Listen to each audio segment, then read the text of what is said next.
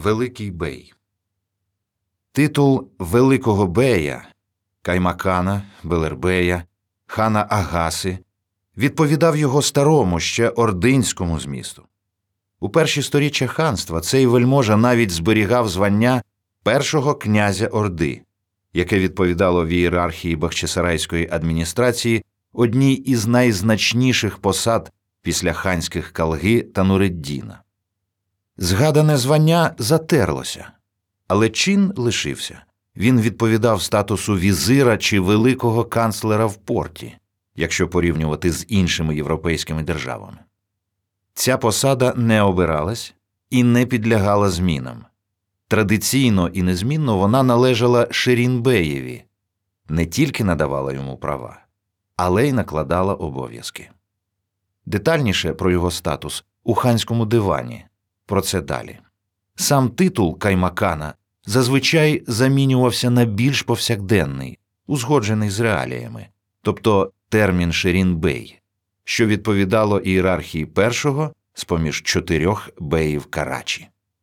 З одного боку, до обов'язків Великого Бея входила функція ханового ока та вуха, тобто водночас виконувати обов'язки міністра внутрішніх справ, його діяльного візира помічника та командувача. З іншого боку, він очолював дворянську аристократію та був верховним наглядачем на підставі традиційних законів ханства. Це не могло час від часу не ставити його в опозицію до ханів, які, як будь-які монархи, іноді вдавалися до придушення знаті, яка буває надто самостійна і владна. Це була міцна опозиція, а Ширінбей був її хребтом і покладався на надійне економічне та політичне підґрунтя.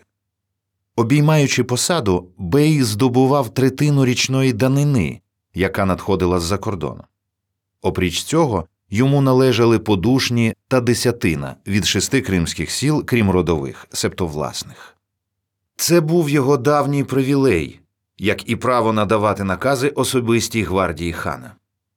Великий Бей слідкував також за громадським порядком у столиці та її околицях, затверджував усі судові справи.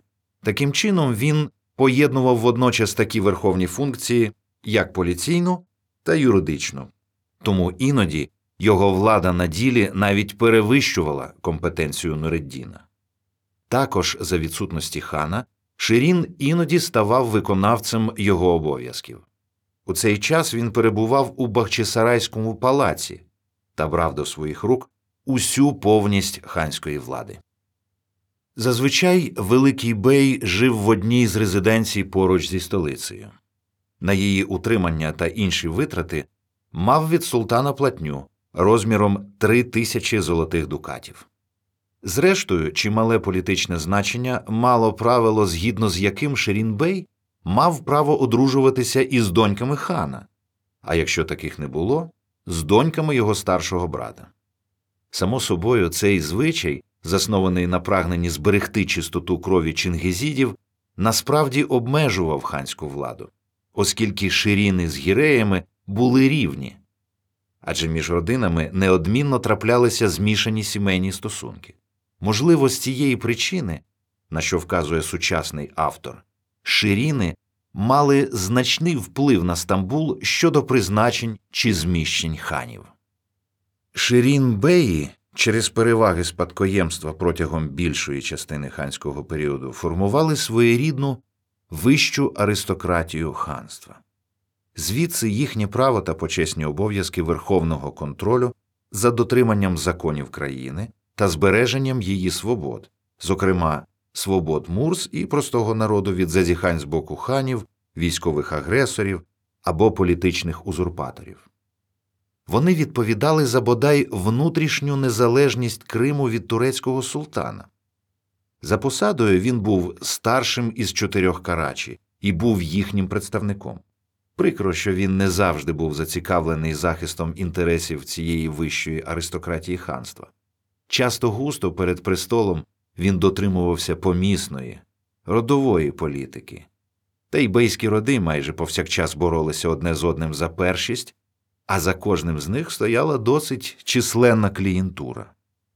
За законом, Ширін Бей мав політичні привілеї.